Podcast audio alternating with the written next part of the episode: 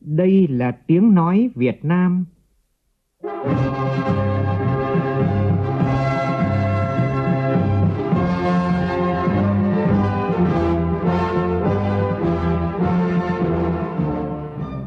là tiếng nói Việt Nam, phát thanh từ Hà Nội, thủ đô nước Cộng hòa xã hội chủ nghĩa Việt Nam.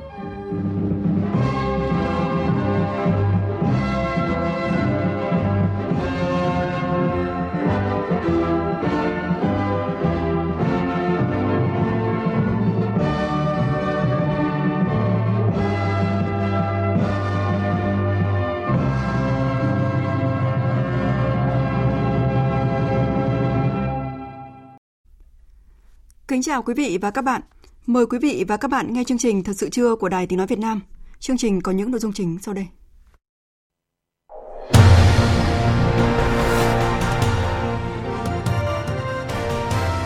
Chủ tịch nước Nguyễn Xuân Phúc trao quyết định bổ nhiệm đại sứ đặc mệnh toàn quyền Việt Nam tại Campuchia và trao quyết định thăng quân hàm đối với Giám đốc Học viện Quốc phòng. Lãnh đạo Đảng, Nhà nước vào lăng viếng Chủ tịch Hồ Chí Minh nhân kỷ niệm 76 năm Cách mạng tháng 8 và Quốc khánh mùng 2 tháng 9 trong bài phát biểu tại lễ kỷ niệm theo hình thức trực tuyến, Thủ tướng Chính phủ Phạm Minh Chính khẳng định, dưới sự lãnh đạo của Đảng Cộng sản Việt Nam, phát huy tinh thần, ý chí Việt Nam, chính phủ và nhân dân Việt Nam sẽ cùng cộng đồng quốc tế đẩy lùi đại dịch Covid-19. Dịch Covid-19 diễn biến phức tạp, nhiều địa phương quyết định lùi thời gian bắt đầu năm học mới thay vì ngày 5 tháng 9 như dự kiến. Đài phát sóng khu vực Nam Trung Bộ tại Ninh Thuận thuộc Đài Tiếng Nói Việt Nam chính thức phát sóng khu vực Biển Đông và các tỉnh Duyên Hải, Nam Trung Bộ từ hôm nay. Trong phần tin quốc tế, Tổng thống Mỹ Joe Biden cảnh báo Mỹ sẽ không chỉ xử lý đối với Taliban bằng lời nói mà bằng hành động, đồng thời cam kết Mỹ sẽ tiếp tục cuộc chiến chống khủng bố trên toàn cầu. Thủ tướng Nhật Bản phủ nhận thông tin giải tán Hạ viện vào giữa tháng 9 này.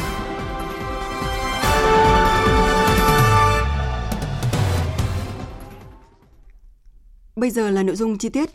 Thưa quý vị và các bạn, sáng nay tại Phủ Chủ tịch, Chủ tịch nước Nguyễn Xuân Phúc trao quyết định bổ nhiệm đại sứ đặc mệnh toàn quyền Việt Nam tại Campuchia cho đồng chí Nguyễn Huy Tăng. Cùng dự có lãnh đạo một số bộ ngành, đại sứ Nguyễn Huy Tăng và phu nhân. Thay mặt lãnh đạo Đảng, Nhà nước, Chủ tịch nước Nguyễn Xuân Phúc chúc mừng đại sứ Nguyễn Huy Tăng được Đảng, Nhà nước giao nhiệm vụ đại sứ Việt Nam tại Campuchia đúng vào dịp đặc biệt ngày Quốc khánh mùng 2 tháng 9. Chủ tịch nước nhấn mạnh, đây là nhiệm vụ hết sức quan trọng, đóng góp toàn diện vào thúc đẩy quan hệ hai nước đúng theo phương châm 16 chữ về phát triển quan hệ hai nước Việt Nam Campuchia, láng giềng tốt đẹp, hữu nghị truyền thống, hợp tác toàn diện, bền vững lâu dài. Chủ tịch nước Nguyễn Xuân Phúc yêu cầu đại sứ Nguyễn Huy Tăng quán triệt đường lối đối ngoại độc lập, tự chủ, hợp tác và phát triển, đa phương hóa, đa dạng hóa quan hệ của Đảng, từ đó góp phần vào thực hiện phương châm phát triển quan hệ hợp tác hai nước. Cùng với đó là tiếp tục vun sới, nâng cao tin cậy chính trị hai nước, trong đó có việc chuẩn bị tốt các chuyến thăm cấp cao giữa hai nước. Đại sứ cũng cần thực hiện tốt nhiệm vụ hỗ trợ cộng đồng người Việt tại Campuchia, giúp bà con hòa nhập và thực hiện tốt pháp luật sở tại, góp phần thúc đẩy phát triển kinh tế xã hội nước sở tại và là cầu nối gắn kết quan hệ hai nước, xây dựng tập thể đại sứ quán đoàn kết cùng thực hiện tốt nhiệm vụ được giao. Cũng sáng nay, Chủ tịch nước Nguyễn Xuân Phúc, Chủ tịch Hội đồng Quốc phòng và An ninh, thống lĩnh các lực lượng vũ trang nhân dân đã trao quyết định thăng quân hàm từ trung tướng lên thượng tướng đối với đồng chí Trần Việt Khoa, Ủy viên Trung ương Đảng, Ủy viên Quân ủy Trung ương, Giám đốc Học viện Quốc phòng. Cùng dự buổi lễ có Ủy viên Bộ Chính trị, Bộ trưởng Bộ Quốc phòng, Đại tướng Phan Văn Giang, Ủy viên Bộ Chính trị, Đại tướng Lương Cường, Chủ nhiệm Tổng cục Chính trị Quân đội Nhân dân Việt Nam, Phó Thủ tướng Lê Minh Khái, Phó Chủ tịch nước Võ Thị Ánh Xuân. Giao nhiệm vụ cho Thượng tướng Trần Việt Khoa,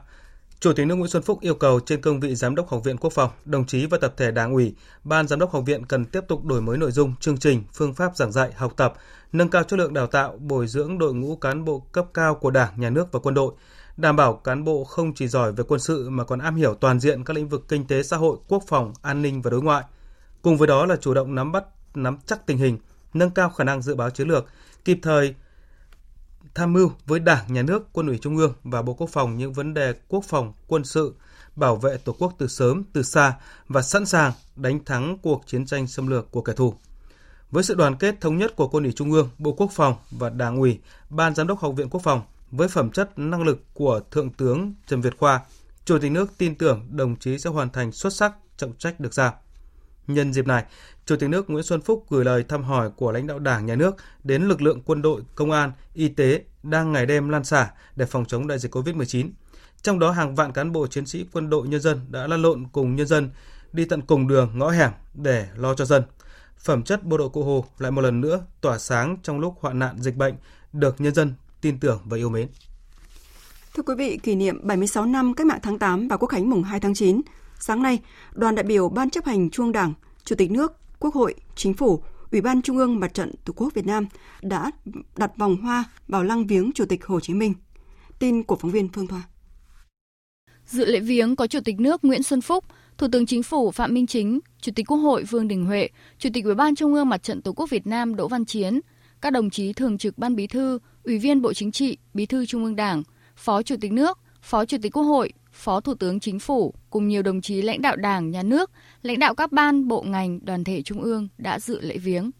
Với lòng biết ơn vô hạn, đoàn đại biểu đã bày tỏ lòng thành kính, tưởng nhớ công lao to lớn của Chủ tịch Hồ Chí Minh đối với sự nghiệp cách mạng của Đảng và dân tộc, người đã cống hiến cả cuộc đời cho dân, cho nước, dẫn dắt Đảng ta, nhân dân ta làm nên những thắng lợi vẻ vang, làm dạng dỡ dân tộc ta, non sông đất nước ta. Vòng hoa của đoàn mang dòng chữ Đời đời nhớ ơn Chủ tịch Hồ Chí Minh vĩ đại. Tiếp đó, đoàn đại biểu Ban chấp hành Trung ương Đảng, Chủ tịch nước, Quốc hội, Chính phủ, Ủy ban Trung ương Mặt trận Tổ quốc Việt Nam đã đến đặt vòng hoa và dâng hương tưởng niệm các anh hùng liệt sĩ tại đài tưởng niệm các anh hùng liệt sĩ đường Bắc Sơn, Hà Nội.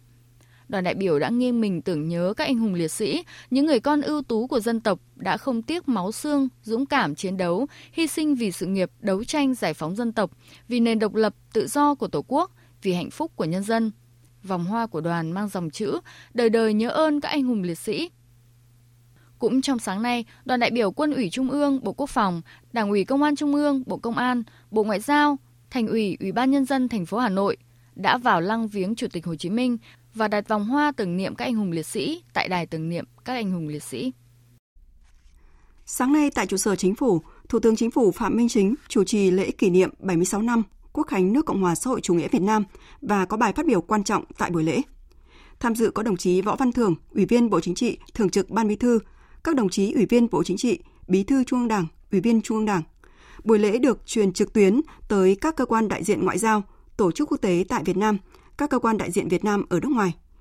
Sau đây, Đài Tiếng Nói Việt Nam trân trọng giới thiệu toàn văn bài phát biểu của Thủ tướng Chính phủ Phạm Minh Chính. Mời quý vị và các bạn cùng nghe. Thưa các đồng chí lãnh đạo Đảng, Nhà nước, Mặt trận Tổ quốc Việt Nam, Thưa Ngài Đại sứ Sadi Salama, trưởng đoàn ngoại giao, các vị đại sứ, đại biện, trưởng đại diện các tổ chức quốc tế tại Việt Nam. Thưa các đồng chí đại sứ, tổng lãnh sự, trưởng cơ quan đại diện ngoại giao Việt Nam tại các nước và các tổ chức quốc tế. Thưa các đồng chí, các vị khách quý và các bạn, thay mặt Đảng, Nhà nước, Chính phủ và nhân dân Việt Nam, tôi nhiệt liệt chào mừng các đồng chí, các vị khách quý và các bạn tại tất cả các điểm cầu trên thế giới tham dự lễ kỷ niệm 76 năm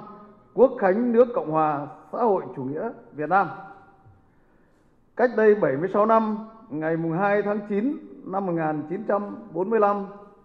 tại cuộc meeting trên quảng trường Ba Đình lịch sử, Chủ tịch Hồ Chí Minh đã đọc bản tuyên ngôn độc lập, tuyên bố trước quốc dân đồng bào và toàn thế giới sự ra đời của nước Việt Nam Dân Chủ Cộng Hòa, nay là nước Cộng Hòa xã hội chủ nghĩa Việt Nam. Vững bước trên con đường Đảng Cộng sản Việt Nam và Chủ tịch Hồ Chí Minh, anh hùng giải phóng dân tộc, danh nhân văn hóa thế giới đã chọn trong suốt 76 năm qua, Đảng, Nhà nước và nhân dân Việt Nam không ngừng đấu tranh bảo vệ nền độc lập, chủ quyền, thống nhất toàn vẹn lãnh thổ, quyền tự quyết của dân tộc và quyền tự do, hạnh phúc của nhân dân với tinh thần không có gì quý hơn độc lập, tự do. Việt Nam luôn tích cực ủng hộ, phấn đấu, trách nhiệm cho hòa bình, quan hệ bình đẳng và sự phồn vinh ở khu vực và trên thế giới theo tư tưởng của Chủ tịch Hồ Chí Minh. Phải gắn liền độc lập dân tộc với đoàn kết quốc tế, lấy tinh thần thiện chí, hòa bình để giải quyết những bất đồng trên cơ sở gắn lợi ích dân tộc, với lợi ích các nước trong khu vực và lợi ích chung của nhân loại tiến bộ. Đặc biệt, sau 35 năm thực hiện đường lối đổi mới, mở cửa hội nhập, vượt qua bao khó khăn thách thức với sự hỗ trợ, giúp đỡ quý báu, hiệu quả của bạn bè quốc tế, Việt Nam đã đạt được những thành tiệu to lớn có ý nghĩa lịch sử trên tất cả các lĩnh vực. Quy mô và tiềm lực nền kinh tế tăng nhanh từ một nước nghèo kém phát triển, Việt Nam đã trở thành nước đang phát triển có thu nhập trung bình. Liên Hợp Quốc đã công nhận Việt Nam là một trong những nước đi đầu trong việc thực hiện hóa các mục tiêu thiên niên kỷ, nhất là về giảm nghèo, bình đẳng giới, y tế và giáo dục. Đời sống vật chất, tinh thần của nhân dân không ngừng được nâng lên. Đảng Cộng sản ngày càng trong sạch, vững mạnh, năng lực lãnh đạo, sức chiến đấu của tổ chức đảng, đảng viên ngày càng được nâng cao. Nền dân chủ xã chủ nghĩa được tăng cường, nhà nước pháp quyền xã chủ nghĩa của nhân dân, do nhân dân và vì nhân dân ngày càng được củng cố. Nền kinh tế thị trường định hướng xã chủ nghĩa phát triển đúng hướng và hiệu quả. Môi trường đầu tư kinh doanh ngày càng thuận lợi, chính trị xã hội ổn định, quốc phòng an ninh được giữ vững quan hệ đối ngoại và hội nhập quốc tế ngày càng sâu rộng. Đến nay, Việt Nam đã trở thành quốc gia có quy mô dân số gần 100 triệu người với GDP bình quân đầu người hơn 3.500 USD. Với những thành tiệu to lớn đã đạt được, Tổng Bí thư Nguyễn Phú Trọng đã khẳng định đất nước chưa bao giờ có được cơ đồ, tiềm lực, vị thế và uy tín như ngày nay. Những thành tiệu có ý nghĩa lịch sử đó là minh chứng cho tinh thần đoàn kết, ý chí bất khuất và khát vọng phát triển vươn lên của toàn dân tộc dưới sự lãnh đạo của Đảng Cộng sản Việt Nam quang vinh. Đồng thời khẳng định Việt Nam luôn là bạn, là đối tác tin cậy, là thành viên tích cực có trách nhiệm của cộng đồng quốc tế như Ngài Tổng Thư ký Liên Hợp Quốc Anthony Guterres đã phát biểu ngày 19 tháng 6 năm 2021. Việt Nam có những đóng góp tích cực và có trách nhiệm tại Liên Hợp Quốc và trong các vấn đề toàn cầu, nhất là tại Hội đồng Bảo an Liên Hợp Quốc. Việt Nam là một nhân tố quan trọng đóng góp vào hòa bình, ổn định trong khu vực. Đảng, Nhà nước và nhân dân Việt Nam luôn ghi nhớ, trân trọng và biết ơn sự đồng hành, ủng hộ hiệu quả, thiết thực của các quốc gia, bạn bè, các tổ chức và cộng đồng quốc tế dành cho Việt Nam. Trong suốt quá trình đấu tranh giải phóng dân tộc, thống nhất đất nước trước đây cũng như sự nghiệp xây dựng và bảo vệ Tổ quốc ngày nay. Thưa các đồng chí và các quý vị, chúng ta đang sống trong một kỷ nguyên toàn cầu hóa với những biến đổi nhanh chóng khó lường. Đặc biệt, đại dịch COVID-19 xuất hiện và bùng phát trong gần 2 năm qua gây ra những thiệt hại nặng nề đối với các quốc gia trên nhiều lĩnh vực, nhất là sức khỏe, tính mạng và sinh kế của người dân, làm suy thoái kinh tế toàn cầu, gia tăng thất nghiệp, đói nghèo, bất bình đẳng, thiếu an ninh, an toàn cho người dân, vân vân. Bên cạnh đó là những nguy cơ an ninh truyền thống và phi truyền thống như xung đột tại nhiều khu vực, khủng bố, biến đổi khí hậu, nước biển dâng, già hóa dân số, Chúng ta đang đứng trước những cơ hội không nhỏ nhưng đi liền là những thách thức đan xen và ngày càng phức tạp, khó lường hơn. Dưới sự lãnh đạo của Đảng Cộng sản Việt Nam, sự tham gia của cả hệ thống chính trị và với ý chí, tinh thần quật cường của cả dân tộc, Việt Nam đã và đang chung sức, đồng lòng, nỗ lực thực hiện hai nhiệm vụ quan trọng là phòng chống dịch bệnh hiệu quả và phục hồi phát triển kinh tế xã hội bảo đảm an sinh xã hội an toàn cho nhân dân. Phòng chống dịch được xác định là nhiệm vụ quan trọng cấp bách trong lúc này, nhất là với tinh thần bảo vệ sức khỏe, tính mạng của nhân dân là trên hết, là trước hết. Trong đó có người nước ngoài đang làm việc, học tập và sinh sống tại Việt Nam. Chúng tôi quyết tâm ngăn chặn đẩy lùi dịch bệnh bằng tất cả các biện pháp, đặc biệt là phải nhanh chóng có đủ vaccine và tiêm chủng nhanh nhất nhiều nhất, sớm nhất, bảo đảm khoa học, an toàn, hiệu quả, miễn phí cho toàn dân. Việt Nam cũng luôn đồng hành, chia sẻ và quan tâm tháo gỡ những khó khăn của cộng đồng doanh nghiệp, các nhà đầu tư, đối tác nước ngoài, không để đứt gãy chuỗi sản xuất và cung ứng toàn cầu. Nhân dịp này, thay mặt lãnh đạo Đảng, Nhà nước và nhân dân Việt Nam, tôi bày tỏ sự thấu hiểu, cảm thông và chia sẻ với những khó khăn, mất mát mà chính phủ và nhân dân các nước đang gặp phải do đại dịch COVID-19 gây ra. Việt Nam hết sức trân trọng cảm ơn các quốc gia, bạn bè, tổ chức quốc tế đã hợp tác chặt chẽ, hỗ trợ tích cực, hiệu quả cho Việt Nam, nhất là trong phòng chống dịch trong thời gian vừa qua.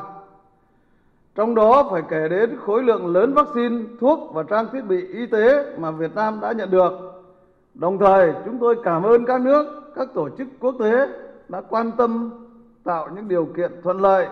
cho cộng đồng người Việt Nam đang sinh sống, làm việc trên thế giới được an toàn, mạnh khỏe. Chúng tôi bày tỏ sự biết ơn và đánh giá cao những nghĩa cử vô cùng cao đẹp này, thể hiện sự cảm thông, chia sẻ, giúp đỡ nhau trong khó khăn là minh chứng cho tình hữu nghị sâu sắc, sự đoàn kết bền vững giữa Việt Nam và bạn bè khắp năm châu trên thế giới. Đại dịch sẽ còn kéo dài, diễn biến phức tạp và khó lường. Điều quan trọng nhất là chúng ta đã hợp tác chặt chẽ rồi, phải tiếp tục hợp tác chặt chẽ hơn nữa. Đã gắn bó rồi, phải gắn bó hơn nữa. Đã đoàn kết rồi, phải đoàn kết hơn nữa. Cùng chung tay góp sức đẩy lùi đại dịch, nỗ lực của mỗi quốc gia là yếu tố then chốt, quyết định, nhưng hợp tác quốc tế là quan trọng và đột phá. Tôi tin tưởng và trân trọng đề nghị các quốc gia và các tổ chức quốc tế trong thời gian tới tiếp tục quan tâm thúc đẩy mạnh mẽ hơn nữa hợp tác quốc tế, chia sẻ chuyển giao công nghệ, kinh nghiệm, tài chính, vật tư, trang thiết bị, sinh phẩm y tế, thuốc điều trị và đặc biệt là sự hỗ trợ về vaccine, nhất là sự tiếp cận vaccine bình đẳng. Để giúp đỡ chúng tôi một cách nhanh nhất, nhiều nhất và sớm nhất có thể vì với chúng tôi vaccine tốt nhất là vaccine được tiêm sớm nhất. Đồng thời mong muốn các bạn tạo điều kiện cho đầu tư thương mại quốc tế, hợp tác về giao thông, vận chuyển con người và hàng hóa giữa các nước không để bị đứt gãy các chuỗi sản xuất, cung ứng toàn cầu. Thưa các đồng chí và các quý vị đại biểu, Đại hội Đảng Cộng sản Việt Nam lần thứ 13 đã đề ra mục tiêu phấn đấu cho từng giai đoạn từ nay tới năm 2025 năm 2030 và nhất là tới năm 2045, Việt Nam trở thành nước phát triển thu nhập cao theo định hướng xã hội chủ nghĩa. Để thực hiện mục tiêu lớn đó, Việt Nam sẽ tiếp tục bảo đảm cao nhất lợi ích quốc gia, dân tộc trên cơ sở các nguyên tắc cơ bản của Hiến trương Liên Hợp Quốc và luật pháp quốc tế bình đẳng, hợp tác cùng có lợi. Tiếp tục kế thừa truyền thống vẻ vang và những thành tựu đã đạt được để phát triển nhanh và bền vững đất nước.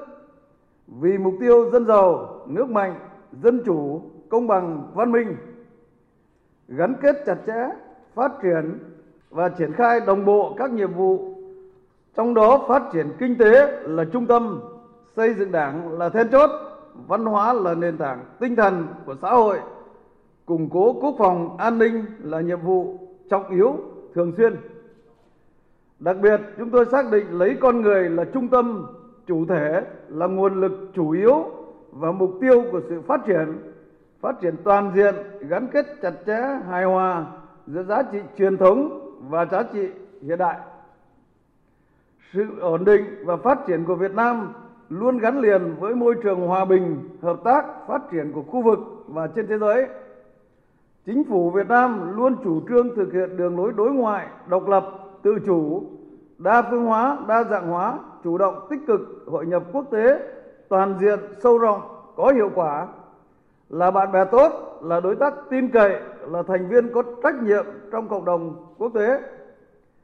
kiên trì giải quyết các tranh chấp về chủ quyền lãnh thổ, biển đảo bằng biện pháp hòa bình trên cơ sở luật pháp quốc tế, giữ vững môi trường hòa bình, ổn định để phát triển nhanh, bền vững đất nước. Đồng thời, Việt Nam mong muốn cùng chung tay giải quyết các vấn đề an ninh truyền thống và phi truyền thống, thúc đẩy toàn cầu hóa, liên kết, hội nhập quốc tế vì một thế giới xanh, sạch, phát triển bền vững, bao trùm và nhân văn. Việt Nam tiếp tục đẩy mạnh triển khai các hoạt động đối ngoại và hội nhập quốc tế bằng nhiều hình thức linh hoạt, sáng tạo, phù hợp với tình hình. Từ đầu năm đến nay, các nhà lãnh đạo Đảng, Nhà nước Việt Nam đã tham dự phát biểu tại trên 50 hội nghị cấp cao trực tuyến và các cuộc điện đàm với lãnh đạo nhiều quốc gia, các tổ chức quốc tế trên thế giới và khu vực. Hoạt động trao đổi đoàn các cấp, nhất là các đoàn cấp cao tiếp tục được chú trọng, tập trung thảo luận, thống nhất về những vấn đề hệ trọng liên quan đến hòa bình, an ninh và phát triển thế giới và tại khu vực, trong đó có hợp tác đối phó với dịch bệnh COVID-19. Vấn đề biến đổi khí hậu, vấn đề già hóa dân số, đây là những vấn đề toàn cầu nên chúng ta cần phải có cách tiếp cận toàn cầu, bình đẳng, tương trợ lẫn nhau trong giai đoạn hiện nay. Thưa quý vị đại biểu, đại diện và đại diện các tổ chức quốc tế, thưa các đồng chí và các bạn. Trong giai đoạn hiện nay, chính phủ Việt Nam rất thấu hiểu những khó khăn, xáo trộn trong công việc và cuộc sống của quý vị tại đất nước chúng tôi. Chúng tôi đánh giá cao và cảm ơn sự chia sẻ, tinh thần đoàn kết cũng như vai trò quan trọng của quý vị trong việc thúc đẩy kết nối hợp tác giữa Việt Nam với chính phủ các nước và các tổ chức quốc tế. Thông qua quý vị, tôi xin gửi lời lãnh đạo của các quốc gia, tổ chức quốc tế lời chào trân trọng, lời cảm ơn chân thành, lời thăm hỏi ân cần và những lời chúc tốt đẹp nhất. Tôi mong sớm có dịp làm việc trao đổi về những vấn đề chúng ta cùng quan tâm vì hòa bình, hợp tác và phát triển, vì lợi ích và phồn vinh, hạnh phúc của các dân tộc trên toàn thế giới. Người Việt Nam có câu lửa thử vàng, gian nan thử sức. Thử thách này sẽ rèn luyện bản lĩnh của chúng ta. Lịch sử đã chứng minh trong khó khăn, thách thức và gian nan, tinh thần đoàn kết, tương trợ, chia sẻ quốc tế là liều thuốc quý để chúng ta cùng nhau đi qua dịch bệnh và tăng cường mối quan hệ hợp tác nhiều hơn nữa vì hòa bình, hợp tác và phát triển phát huy tinh thần yêu nước, truyền thống lịch sử văn hóa của dân tộc dưới sự lãnh đạo của Đảng Cộng sản Việt Nam. Việt Nam cam kết sẽ tiếp tục nỗ lực với quyết tâm cao nhất cùng cộng đồng quốc tế đẩy lùi dịch bệnh, khôi phục lại phát triển kinh tế của toàn cầu và trong khu vực. Chúng tôi tin tưởng chắc chắn rằng chúng ta sẽ cùng nhau chiến thắng đại dịch Covid-19. Bình minh của cuộc sống bình yên sẽ sớm trở lại với chúng ta. Trong không khí trang trọng, thân tình, hòa chung niềm vui Tết độc lập với nhân dân Việt Nam kỷ niệm trọng thể 76 năm Quốc khánh, tôi đề nghị chúng ta cùng nhau một lần nữa khẳng định nỗ lực vì một thế giới hòa bình, ổn định, an toàn và thịnh vượng, vì hòa bình, hạnh phúc, phồn vinh của đất nước và nhân dân Việt Nam, vì quan hệ hữu nghị và hợp tác tốt đẹp giữa Việt Nam với các quốc gia và các tổ chức và bạn bè quốc tế.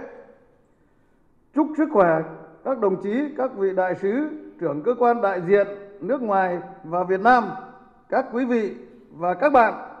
Tôi xin trân trọng cảm ơn.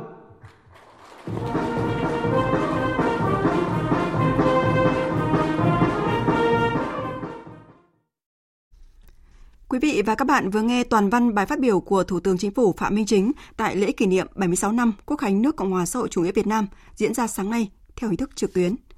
Chuyển sang các thông tin khác, nhà xuất bản Chính trị Quốc gia sự thật vừa giới thiệu hai cuốn sách Toàn Đảng, Toàn dân chung sức đồng lòng xây dựng đất nước ta ngày càng phồn vinh, hạnh phúc và Đoàn kết vững tin đưa đất nước bước vào giai đoạn mới của Tổng Bí thư Nguyễn Phú Trọng. Hai cuốn sách tuyển chọn 180 bài phát biểu, bài viết, bài nói, bài trả lời phỏng vấn, thư, điện chúc mừng quan trọng của Tổng Bí thư Nguyễn Phú Trọng trong thời gian từ tháng 1 năm 2018 đến tháng 4 năm nay. Nội dung các cuốn sách được sắp xếp theo 4 chủ đề: đẩy mạnh toàn diện công cuộc đổi mới theo định hướng xã hội chủ nghĩa, xây dựng chỉnh đốn Đảng là nhiệm vụ then chốt, nâng cao hiệu lực, hiệu quả hoạt động của hệ thống chính trị, phát huy sức mạnh đại đoàn kết toàn dân tộc, chủ động tích cực hội nhập, hợp tác quốc tế. Sáng nay tại nhà Quốc hội diễn ra cuộc họp thứ nhất của Ban chỉ đạo đề án tiếp tục đổi mới, nâng cao chất lượng hiệu quả kỳ họp Quốc hội. Ủy viên Bộ Chính trị, Phó Chủ tịch Thường trực Quốc hội Trần Thanh Mẫn chủ trì phiên họp. Phóng viên Lại Hoa đưa tin. Tại phiên họp, Tổng thư ký chủ nhiệm Văn phòng Quốc hội Bùi Văn Cường đã công bố nghị quyết của Ủy ban Thường vụ Quốc hội thành lập ban chỉ đạo. Theo đó, ban chỉ đạo đề án tiếp tục đổi mới nâng cao chất lượng hiệu quả kỳ họp Quốc hội gồm 16 thành viên do ông Trần Thanh Mẫn, Ủy viên Bộ Chính trị, Phó Chủ tịch Thường trực Quốc hội làm trưởng ban. Phó chủ nhiệm Ủy ban Văn hóa xã hội Phan Viết Lượng đề nghị. Ban chỉ đạo có thể tập trung ưu tiên để lựa chọn những cái nội dung cần thiết có thể áp dụng, dùng được trong cái kỳ họp tới đây. Tức là theo cái phương án là có thể lựa chọn một số nội dung thí điểm. Còn cái việc nghiên cứu đề án để sau này trình ra quốc hội, theo tôi nghĩ đây là một cái việc lớn, rất là thận trọng. Lựa chọn phương án tốt nhất thì tôi ưu tiên vấn đề quy trình thủ tục là là chủ yếu. Ông Trần Thanh Mẫn đề nghị cách thức triển khai xây dựng đề án cần đảm bảo mục đích, yêu cầu, tiến độ, chất lượng, nhiệm vụ được phân công, bám sát chủ trương của Đảng, các quan điểm, mục tiêu, yêu cầu đã xác định về đổi mới tổ chức và hoạt động của Quốc hội, đổi mới, cải tiến kỳ họp, kế thừa các kết quả tích cực việc thi hành nội quy kỳ họp tại các kỳ họp trước và sự liên thông với các đề án đổi mới khác đang được triển khai nghiên cứu. Trước mắt cần hoàn thiện dự thảo đề án trình Ủy ban Thường vụ Quốc hội vào tháng 10 năm 2021 để xem xét báo cáo Quốc hội cho thí điểm triển khai một số vấn đề tại kỳ họp thứ hai và kiến nghị sửa đổi bổ sung nội quy. Sáng nay tại trại giam Phú Sơn 4, huyện Phú Sơn, tỉnh Thái Nguyên tổ chức lễ công bố quyết định đặc xá của Chủ tịch nước năm nay. Phó Thủ tướng Chính phủ Phạm Bình Minh, Chủ tịch Hội đồng Tư vấn đặc xá năm 2021 dự và phát biểu. Tin của phóng viên Việt Cường. Tại buổi lễ, đại diện ban giám thị trại giam Phú Sơn 4 đã công bố quyết định đặc xá của Chủ tịch nước và danh sách phạm nhân được đặc xá của trại. Theo đó, trại giam Phú Sơn 4 có 68 phạm nhân được đặc xá, trong đó có hai người nước ngoài Phạm nhân Cấn Thị Thủy phạm tội mua bán trái phép chất ma túy bày tỏ vui mừng khi là một trong 68 phạm nhân được đặc xá chia sẻ. Ừ, tôi cảm thấy rất vui vì à, đã được trở về với xã hội, trở về với chồng và các con của tôi. Ừ, tôi cảm thấy những cái tháng ngày vừa qua với tôi nó đã ừ, có nhiều bài học giúp để tôi à, tiếp tục bước lên con đường sau này. Tôi thấy chính sách khoan hồng của Đảng và Nhà nước à, tạo điều kiện rất tốt để với những người như chúng tôi và chính sách của Đảng và Nhà nước có nghiêm khắc nhưng cũng có nhân đạo. À, tôi sẽ làm những công việc lương thiện để không phải uh, bước chân vào môi trường này một lần nữa và cố gắng nuôi dạy các con tôi thật tốt. Chào quyết định đặc xá cho các phạm nhân và phát biểu tại buổi lễ, Phó Thủ tướng Phạm Bình Minh nêu rõ, kế thừa và phát huy truyền thống nhân đạo của dân tộc Việt Nam, nước ta đã thực hiện 7 đợt đặc xá nhân các ngày lễ lớn, sự kiện trọng đại của đất nước, đặc xá cho hơn 87.000 người. Công tác đặc xá năm nay lần đầu tiên được triển khai từ khi luật đặc xá sửa đổi được ban hành năm 2018 có hiệu lực, với nhiều quy định mới chặt chẽ hơn và các tiêu chuẩn được đặc xá, từ việc đảm bảo thời hạn đã chấp hành án phạt tù, hoàn thành các nghĩa vụ bồi thường dân sự, hình sự, trả lại các tài sản có được do hành vi phạm tội, cho đến xem xét thái độ cải tạo trong quá trình chấp hành án phạt tù, đảm bảo chỉ những người thực sự xứng đáng mới được hưởng khoan hồng của Đảng và Nhà nước. Phó Thủ tướng mong muốn các lực lượng cảnh sát trại giam phối hợp với cấp ủy chính quyền địa phương, các tổ chức đoàn thể tạo mọi điều kiện thuận lợi để người được đặc xá xóa bỏ mặc cảm, nhanh chóng tái hòa nhập cộng đồng, ổn định cuộc sống. Thưa quý vị, sau gần một năm thi công, sáng nay, Đài phát sóng khu vực Nam Trung Bộ thuộc Đài Tiếng Nói Việt Nam chính thức hoạt động phát sóng khu vực Biển Đông và các tỉnh Duyên Hải, Nam Trung Bộ. Phóng viên Sơn Lâm thông tin. Đài phát sóng Nam Trung Bộ là một trong những công trình kỹ thuật lớn do Đài Tiếng Nói Việt Nam xây dựng – quản lý và vận hành. Đài nằm trên khu đất có diện tích 16 ha tại xã Phước Sinh, huyện Thuận Nam, tỉnh Ninh Thuận.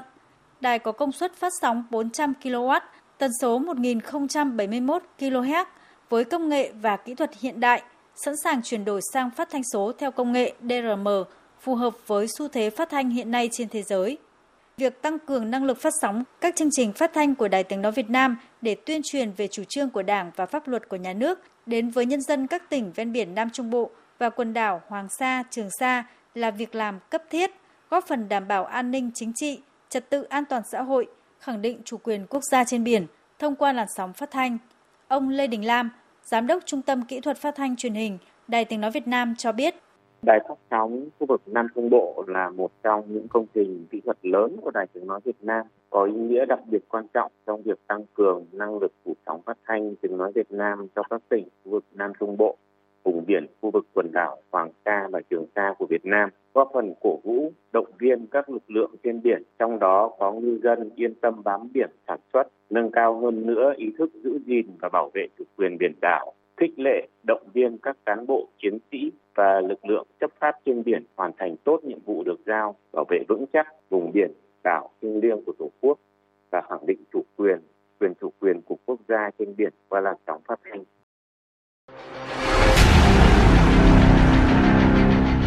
Đẩy lùi COVID-19, bảo vệ mình là bảo vệ cộng đồng.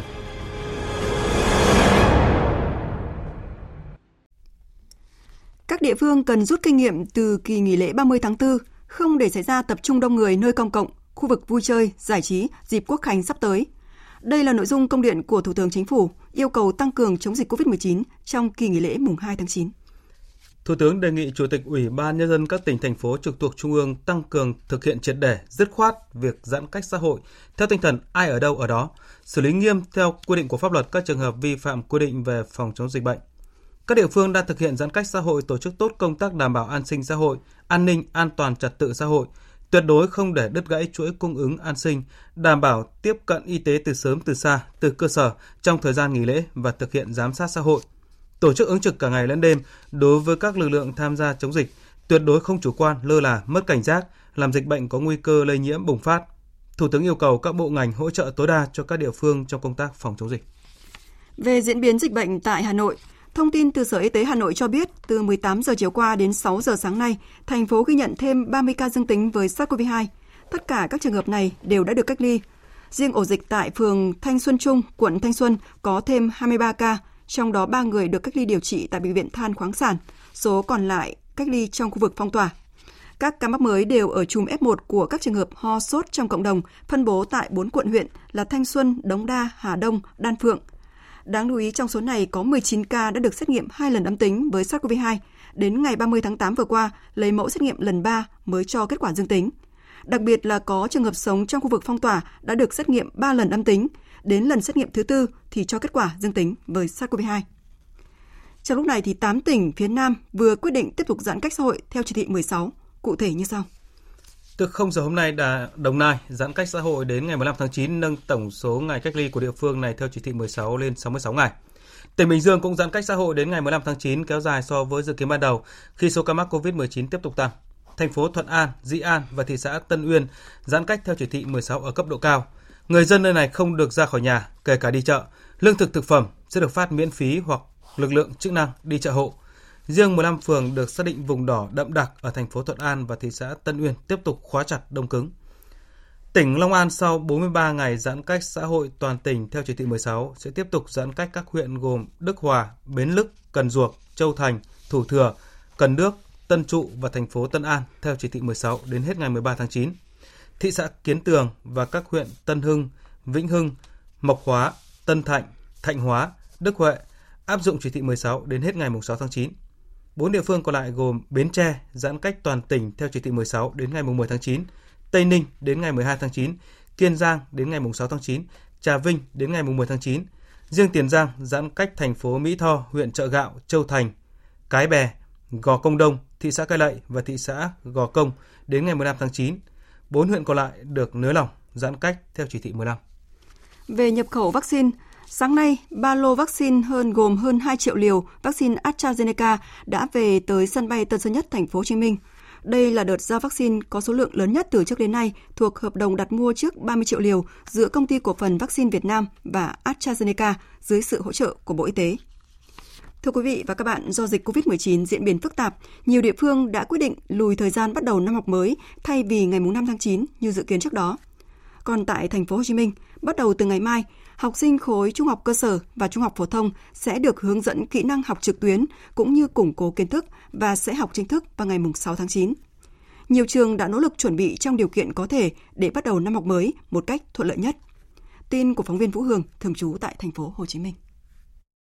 Các trường đã xây dựng xong kế hoạch dạy học trực tuyến cho năm học, phân công giáo viên chuẩn bị nội dung để giảng dạy, nhóm kỹ thuật chuẩn bị tài khoản học online cung cấp cho học sinh, cũng như hỗ trợ về kỹ thuật trong thời gian từ ngày 1 tháng 9 đến ngày 5 tháng 9. Các giáo viên chủ nhiệm đã liên hệ với học sinh để nắm tình hình việc chuẩn bị phương tiện học trực tuyến để có hướng xử lý kịp thời. Trường hợp học sinh không đủ điều kiện, nhà trường sẽ có kế hoạch đưa tài liệu trực tiếp, trao đổi qua các kênh thông tin, mạng xã hội sẵn có nhằm tạo thuận lợi cho học sinh. Sau khi trở lại trường, những em này sẽ được bố trí vào các lớp phụ đạo để bổ túc kiến thức, bắt kịp với các học sinh khác. Việc vận chuyển sách giáo khoa, đặc biệt là chương trình mới cho học sinh lớp 1, 2 và lớp 6 cũng đang được tiến hành nhanh chóng, nhất là ở những vùng đang cách ly, phong tỏa với sự hỗ trợ của các lực lượng ở địa phương. Đối với học sinh các lớp đầu cấp chưa quen sử dụng phương tiện học trực tuyến, việc giúp các em làm quen với phần mềm và tổ chức lớp học từ ngày mai nhằm khắc phục khó khăn này. Ông Trần Thanh Tùng, hiệu trưởng trường Trung học cơ sở Lê Lai, quận 8 cho biết, người học online và người học offline đó thì giống như nhau hết nha. Nội dung kiến thức nội dung cái hình ảnh thì giống y như nhau hết. Chỉ có khác là online có thể đặt câu hỏi liền cho cô thôi còn offline nó không đặt được. Nhưng sẽ trao đổi với cô bằng cách gọi điện thoại hỏi cô nó gọi qua zalo nhắn facebook hỏi cô.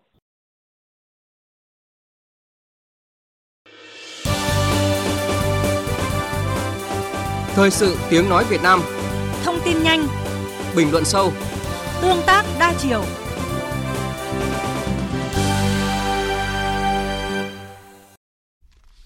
Mời quý vị và các bạn nghe tiếp chương trình Thật sự trưa của Đài Tiếng Nói Việt Nam. Hội nghị Bộ Chính trị Đảng Cộng sản Trung Quốc nhóm họp dưới sự chủ trì của Tổng bí thư Tập Cận Bình đã thông qua quyết định tiến hành Hội nghị Trung ương 6 của nước này vào tháng 11 tới. Tin của phóng viên Đài Tiếng Nói Việt Nam thường trú tại Bắc Kinh, Trung Quốc.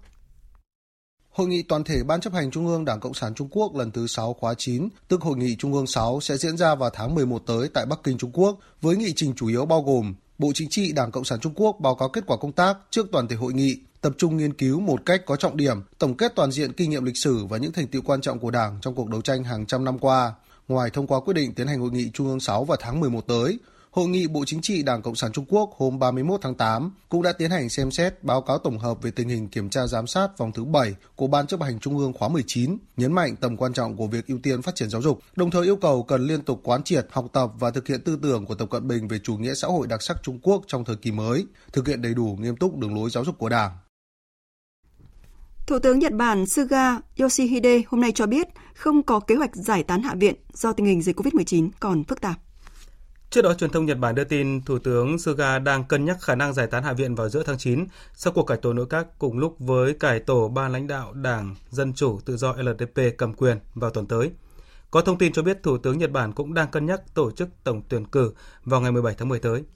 Phát biểu trước báo chí sáng nay, Thủ tướng Suga cho biết không thể giải tán Hạ viện vào thời điểm dịch bệnh đang diễn biến nghiêm trọng. Tuy vậy, Thủ tướng cũng tránh trả lời trực tiếp câu hỏi liệu có để các thành viên Hạ viện tiếp tục hết nhiệm kỳ, dự kiến kết thúc vào ngày 21 tháng 10 hay không. Tổng thống Mỹ Joe Biden vừa có bài phát biểu từ Nhà Trắng gửi tới người dân Mỹ đánh dấu việc chấm dứt 20 năm chiến tranh của Washington tại Afghanistan. Trong phát biểu, Tổng thống Biden một mặt bảo vệ quyết định rút quân và ca ngợi nỗ lực di tản của nước này, mặt khác truyền tải thông điệp tới thế giới và lực lượng Taliban ở Afghanistan. Phóng viên Huy Hoàng, thường trú tại Mỹ, thông tin. Mở màn bài phát biểu từ Nhà Trắng, Tổng thống Biden khẳng định. Đêm 30 tháng 8 tại Kabul, Mỹ đã kết thúc 20 năm chiến tranh ở Afghanistan, cuộc chiến dài nhất trong lịch sử nước Mỹ. Chúng tôi đã hoàn thành một trong những chiến dịch không vận lớn nhất lịch sử, với hơn 120.000 người được sơ tán đến nơi an toàn. Con số đó cao hơn gấp đôi so với hầu hết các chuyên gia đều nghĩ là có thể thực hiện được. Tổng thống Biden cũng trấn an công chúng rằng dù các binh sĩ Mỹ đã rời khỏi Afghanistan, chính quyền của ông sẽ nỗ lực để đảm bảo Taliban tôn trọng các cam kết của họ, bao gồm việc cung cấp lối thoát an toàn cho những người muốn rời khỏi quốc gia Tây Nam Á này. Tổng thống Biden lưu ý Mỹ sẽ không chỉ xử lý với Taliban bằng lời nói mà bằng hành động của họ. Ông Biden đồng thời tuyên bố Mỹ có đòn bẩy để đảm bảo Taliban tôn trọng các cam kết đã đưa ra. Ông chủ Nhà Trắng còn cho rằng việc kết thúc cuộc chiến tại Afghanistan đánh dấu sự kết thúc của một kỷ nguyên cho những nỗ lực quân sự của Mỹ nhằm tái tạo các quốc gia khác. Tuy vậy, Tổng thống Biden cam kết Mỹ sẽ tiếp tục cuộc chiến chống khủng bố trên toàn cầu. Trong diễn biến liên quan, Thượng viện Mỹ vừa thông qua dự luật cung cấp hỗ trợ tạm thời cho các công dân Mỹ trở về từ Afghanistan. Dự luật sẽ dành ra tới một dự luật sẽ dành ra tới 10 triệu đô la Mỹ trong 2 năm để cung cấp các khoản thanh toán tạm thời cho nhóm đối tượng này. Trong khi đó, 34 thượng nghị sĩ của cả hai đảng Dân Chủ và Cộng Hòa đã viết thư gửi Bộ trưởng các vấn đề cựu chiến binh, kêu gọi giúp đỡ các cựu chiến binh đang vật lộn với các vấn đề sức khỏe tâm thần sau khi cuộc chiến Afghanistan kéo dài 20 năm kết thúc. Các lãnh đạo chủ chốt của lực lượng Taliban tại Afghanistan vừa có cuộc họp 3 ngày nhằm thảo luận các vấn đề chính trị, an ninh và xã hội của đất nước trong giai đoạn Taliban bắt đầu lên cầm quyền. Phóng viên Phan Tùng, thường trú tại Ấn Độ, theo dõi khu vực Nam Á, đưa tin. Người phát ngôn Taliban Zabihullah Mujahid cho biết, Hội đồng lãnh đạo Vương quốc Hồi giáo đã có cuộc gặp tại tỉnh Kandahar do thủ lĩnh Taliban Mullah Haibatullah Akhundzada chủ trì. Trong cuộc họp diễn ra từ ngày 28 tới 30 tháng 8, các nhà lãnh đạo Taliban cùng bàn việc thành lập chính phủ mới ở Afghanistan và đưa ra các quyết định về việc cung cấp dịch vụ thiết yếu cho người dân. Cuộc họp diễn ra sau khi thị trưởng Kabul mới được bổ nhiệm Hamdullah Nomani, người cũng đứng đầu Ủy ban tự trị của Taliban, đã ban hành lệnh Hồi giáo Sharia tại thủ đô Afghanistan. Taliban hiện nay tự nhận mình là một nhóm Hồi giáo ôn hòa, đặc biệt là trong các cuộc đàm phán hòa bình tại Doha, Qatar. Về dịch COVID-19, tính đến sáng nay theo giờ Việt Nam, thế giới ghi nhận hơn 218 triệu 500 nghìn ca mắc COVID-19, trong đó có hơn 4 triệu 530 nghìn ca đã tử vong. Số ca mắc COVID-19 tại Mỹ đã vượt mốc 40 triệu người, khiến quốc gia này là nước chịu tác động mạnh nhất do đại dịch. Cụ thể, Mỹ đã ghi nhận hơn 40 triệu 100 nghìn ca mắc COVID-19, trong đó gần 658 nghìn ca tử vong. Đáng chú ý, sự lây lan của biến thể Delta đã khiến số ca mắc tại Mỹ tăng trở lại. Trong 24 giờ qua, Mỹ đã ghi nhận gần 153.000 ca mắc mới, đứng đầu thế giới. Số ca tử vong mới tại Mỹ là hơn 1.200 ca. Một thông tin tích cực khi các nhà nghiên cứu của Brazil phát hiện ra một phân tử có trong độc độc của một loài rắn có khả năng ức chế sự nhân lên của virus corona trong tế bào của những con khỉ được đem ra làm thí nghiệm. Bước tiến đầu tiên này được kỳ vọng sẽ giúp đặt nền tảng cho việc sớm tìm ra một loại thuốc đặc hiệu chống lại virus gây ra đại dịch COVID-19. Giám đốc Bảo tàng Sinh học thuộc Viện Butatan, ông Joseph Buoto cho biết. Chúng tôi sợ rằng nhiều người sẽ săn lùng loài rắn Zararakusu trên khắp Brazil vì nghĩ rằng nó sẽ cứu thế giới hoặc bản thân họ, gia đình họ. Không phải vậy. Đây có phải là một phát hiện quan trọng hay không? Thì một điều chắc chắn là việc săn lùng loài này không phải là cách giải quyết vấn đề. Thành phần vừa được phát hiện chỉ là một phần nhỏ trong các nọc độc của loài rắn này. Có thể không hẳn chỉ riêng mỗi nọc độc rắn có thể giúp chữa được cho các bệnh nhân nhiễm virus corona vào thời điểm này. Hiện các nhà khoa học vẫn đang tiếp tục đánh giá tính hiệu quả khi sử dụng liều lượng khác nhau của phân tử tìm thấy trong nọc độc rắn và liệu rằng nó có thực sự có thể giúp ngăn chặn virus xâm nhập vào tế bào ngay từ đầu hay không. Các nhà nghiên cứu đang đặt nhiều kỳ vọng sớm có thể tiến hành thử nghiệm lâm sàng trên người liên quan tới phân tử vừa được phát hiện. Quý vị và các bạn đang nghe chương trình Thời sự trưa của Đài Tiếng Nói Việt Nam. Chương trình tiếp tục với trang tin đầu tư tài chính và chuyên mục thể thao. Trang tin đầu tư tài chính. Thưa quý vị và các bạn, giá vàng trong nước sáng nay vẫn quanh mốc 57 triệu đồng một lượng, trong khi chênh lệch giá mua bán vẫn ở ngưỡng cao. Lúc hơn 11 giờ trưa nay, vàng miếng SJC được công ty vàng bạc đá quý Sài Gòn niêm yết ở mức mua vào 56 triệu 700 nghìn đồng và bán ra 57 triệu 400 nghìn đồng một lượng, không đổi so với giá khảo sát sáng qua. Trên thị trường tiền tệ, tỷ giá trung tâm được Ngân hàng Nhà nước công bố áp dụng cho hôm nay là 23.109 đồng đổi một đô la Mỹ, giảm tới 21 đồng so với ngày hôm qua. Đây là phiên giảm thứ bảy liên tiếp của tỷ giá trung tâm. Trong khi đó, giá đô la tại các ngân hàng thương mại cũng được điều chỉnh giảm nhẹ. Lúc 11 giờ trưa nay, Vietcombank niêm yết ở mức mua vào là 22.680 đồng và bán ra là 22.880 đồng một đô la, tăng 10 đồng so với sáng qua. Mặt bằng lãi suất cho vay sẽ tiếp tục duy trì ở mức thấp trong thời gian tới, trong khi đó, lãi suất huy động sẽ phải chịu áp lực tăng nhẹ bởi thông tư quy định tỷ lệ vốn ngắn hạn cho vay chung và dài hạn sẽ có hiệu lực vào tháng 10 năm nay. Đây là nhận định được đưa ra trong báo cáo thị trường tiền tệ mới đây của Bộ phận Nghiên cứu và Phân tích Công ty Chứng khoán SSI. Về diễn biến giao dịch trên thị trường chứng khoán, sáng nay nhà đầu tư tỏ ra thận trọng trong phiên giao dịch cuối trước kỳ nghỉ lễ Quốc khánh đã khiến giao dịch diễn ra chậm.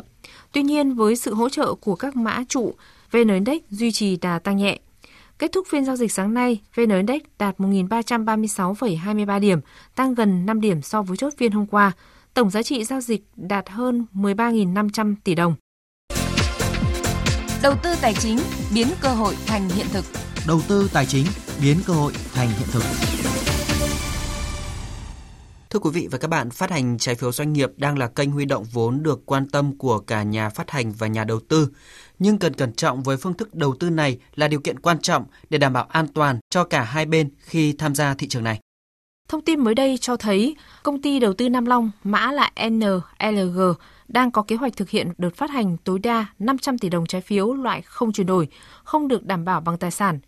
Nửa đầu năm nay, Nam Long có lợi nhuận sau thuế tăng gấp đôi so với cùng kỳ năm ngoái, nhưng dòng tiền thuần từ hoạt động kinh doanh và đầu tư đều âm. Trước đó, công ty Thuận Đức, mã là TDP, cũng đưa ra phương án chi tiết về phát hành 230 tỷ đồng trái phiếu loại không chuyển đổi, có tài sản đảm bảo. Trong khi đó, nợ phải trả của Thuận Đức gấp hơn 2,3 lần vốn chủ sở hữu. Những kế hoạch phát hành cho thấy kênh trái phiếu đang hỗ trợ vốn rất lớn cho nhiều doanh nghiệp.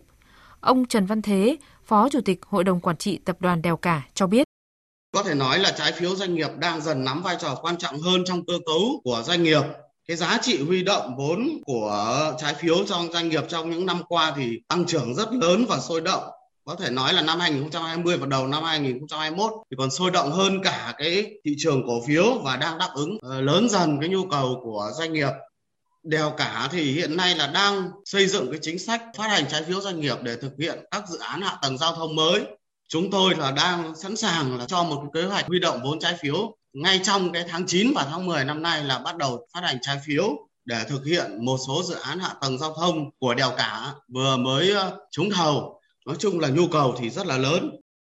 Tuy nhiên phải thẳng thắn nhìn nhận rằng hiện nay còn nhiều doanh nghiệp nhìn nhận trái phiếu là kênh huy động đơn lẻ, đáp ứng yêu cầu tức thời. Chưa có nhiều doanh nghiệp xây dựng chiến lược dài hạn để tái cơ cấu nguồn vốn, chú trọng phát hành cả trái phiếu riêng lẻ, trái phiếu công chúng và thu hút vốn đầu tư nước ngoài. Tiến sĩ Nguyễn Đức Độ, Phó Viện trưởng Viện Kinh tế Tài chính, Học viện Tài chính lưu ý. Chưa dự tính được tương lai sẽ như thế nào. Cái này là càng phải hết sức quan tâm. Nếu như mà sau một vài năm nữa kinh tế phục hồi, lạm phát nó tăng cao, lãi suất nó tăng cao thì như thế nào? Hệ thống ngân hàng bây giờ cũng đang gặp cái vấn đề là nợ xấu do Covid-19.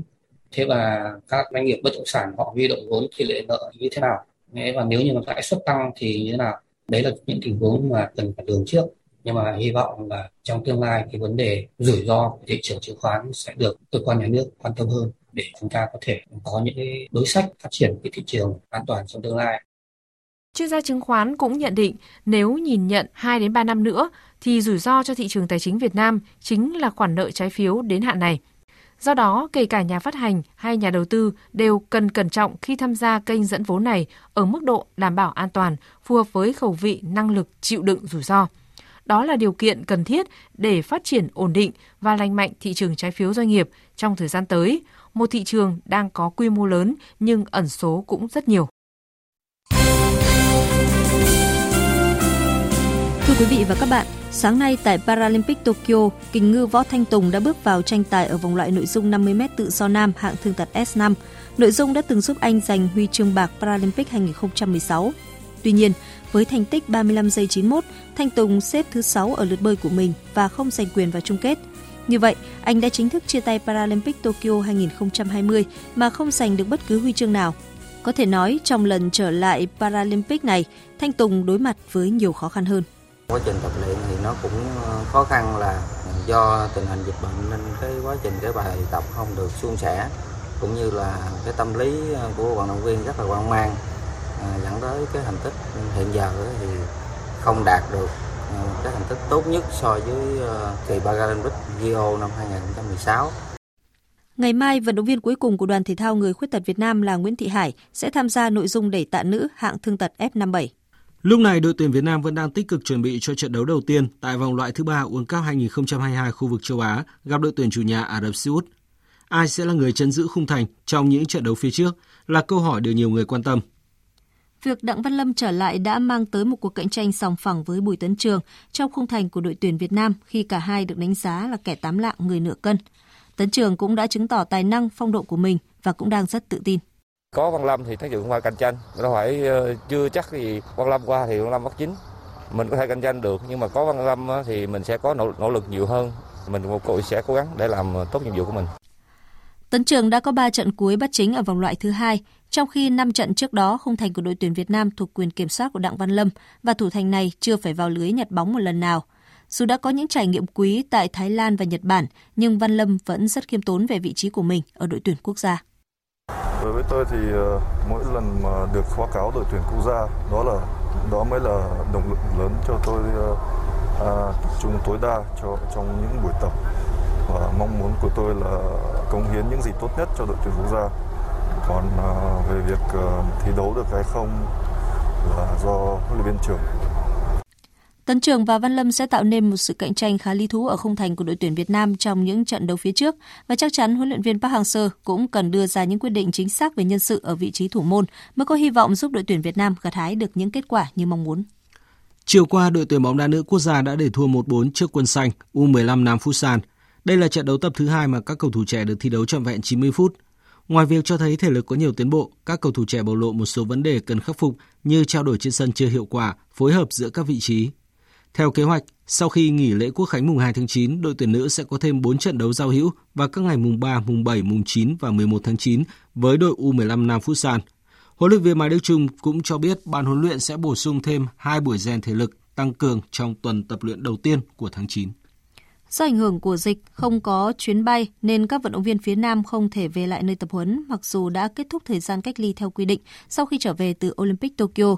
Hiện tại một số vận động viên được bố trí ở lại Trung tâm huấn luyện thể thao quốc gia Hà Nội, một số khác được di chuyển sang Đại học Thể dục Thể thao Từ Sơn Bắc Ninh để tập luyện, trong đó có tay vợt Nguyễn Tiến Minh. Huấn luyện viên Ngô Trung Dũng của đội tuyển cầu lông Việt Nam cho biết.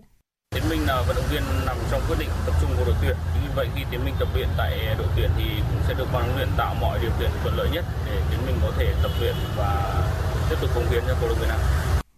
Đồng đội mới, môi trường mới và cũng mới trở lại, Tiến Minh đã bắt tay ngay vào tập luyện để tìm lại phong độ của mình. Tất nhiên là sau một tháng thì, thì cái cảm giác thì tất nhiên là nó sẽ mất đi nhiều rồi, cảm giác thể lực mọi thứ đều mất đi. Nhưng mà à, cũng không sao, mình nghĩ là tại vì bây giờ thì cũng còn lâu mới thi đấu giải và mình cũng không sợ ở đây thì có rất à, ở Từ Sơn này ở có rất là nhiều bạn đội tuyển thì cũng hỗ trợ cho mình thì mình hy vọng là à, trong vòng mà một tháng là mình sẽ lấy lại được phong độ.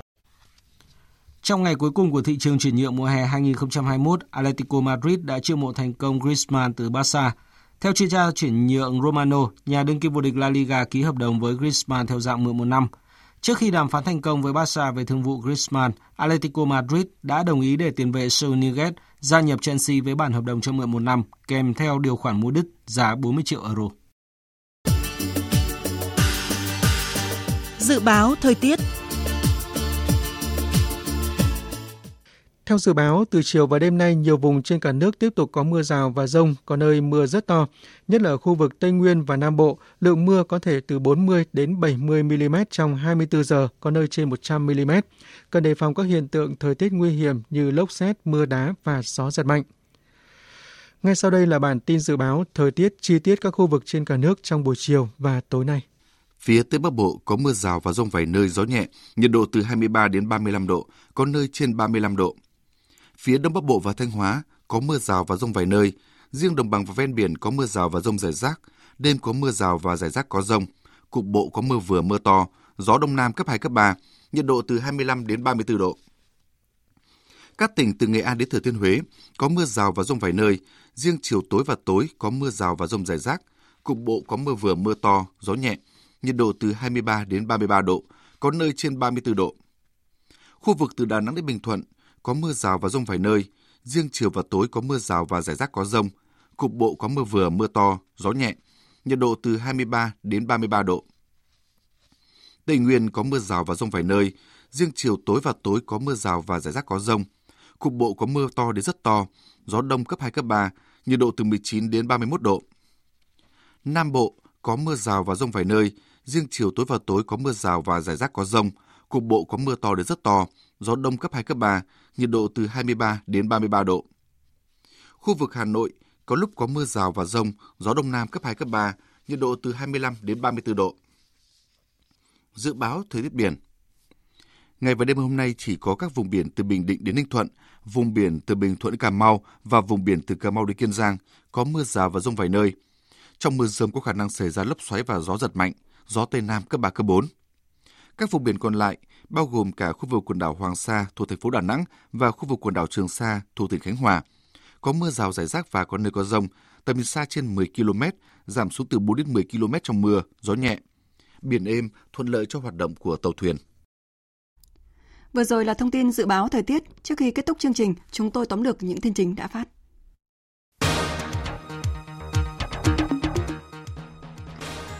Lãnh đạo Đảng, Nhà nước vào lăng viếng Chủ tịch Hồ Chí Minh nhân kỷ niệm 76 năm Cách mạng tháng 8 và Quốc khánh mùng 2 tháng 9. Trong bài phát biểu tại lễ kỷ niệm theo hình thức trực tuyến, Thủ tướng Chính phủ Phạm Minh Chính khẳng định, dưới sự lãnh đạo của Đảng Cộng sản Việt Nam, phát huy tinh thần, ý chí Việt Nam, Chính phủ và nhân dân Việt Nam sẽ cùng cộng đồng quốc tế đẩy lùi đại dịch COVID-19. Do dịch COVID-19 diễn biến phức tạp, nhiều địa phương đã quyết định lùi thời gian bắt đầu năm học mới thay vì ngày 5 tháng 9 như dự kiến. Cũng từ hôm nay, 8 tỉnh phía Nam gồm Bình Dương, Đồng Nai, Long An, Bến Tre, Tây Ninh, Kiên Giang, Trà Vinh và Tiền Giang quyết định tiếp tục giãn cách theo chỉ thị 16. Khẳng định cuộc chiến của Mỹ tại Afghanistan đã chính thức kết thúc từ đêm 30 tháng 8, Tổng thống Mỹ Joe Biden cảnh báo Mỹ sẽ không chỉ xử lý với Taliban bằng lời nói mà bằng hành động của họ, đồng thời cam kết Mỹ sẽ tiếp tục cuộc chiến chống khủng bố trên toàn cầu. Một thông tin tích cực khi các nhà nghiên cứu của Brazil phát hiện ra một phân tử có trong độc độc của một loài rắn có khả năng ức chế sự nhân lên của virus corona trong tế bào của những con khỉ được đem ra thí nghiệm. Các nghiên cứu đặt ra nhiều kỳ vọng sớm có thể tiến hành thử nghiệm lâm sàng trên người liên quan tới phân tử vừa được phát hiện để sớm tìm ra một loại thuốc đặc hiệu chống lại virus gây ra đại dịch COVID-19.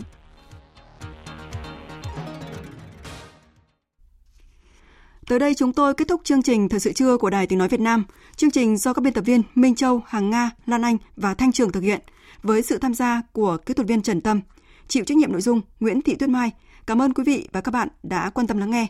Quý vị và các bạn có thể nghe lại chương trình trên trang thông tin điện tử ở địa chỉ vv1.vn.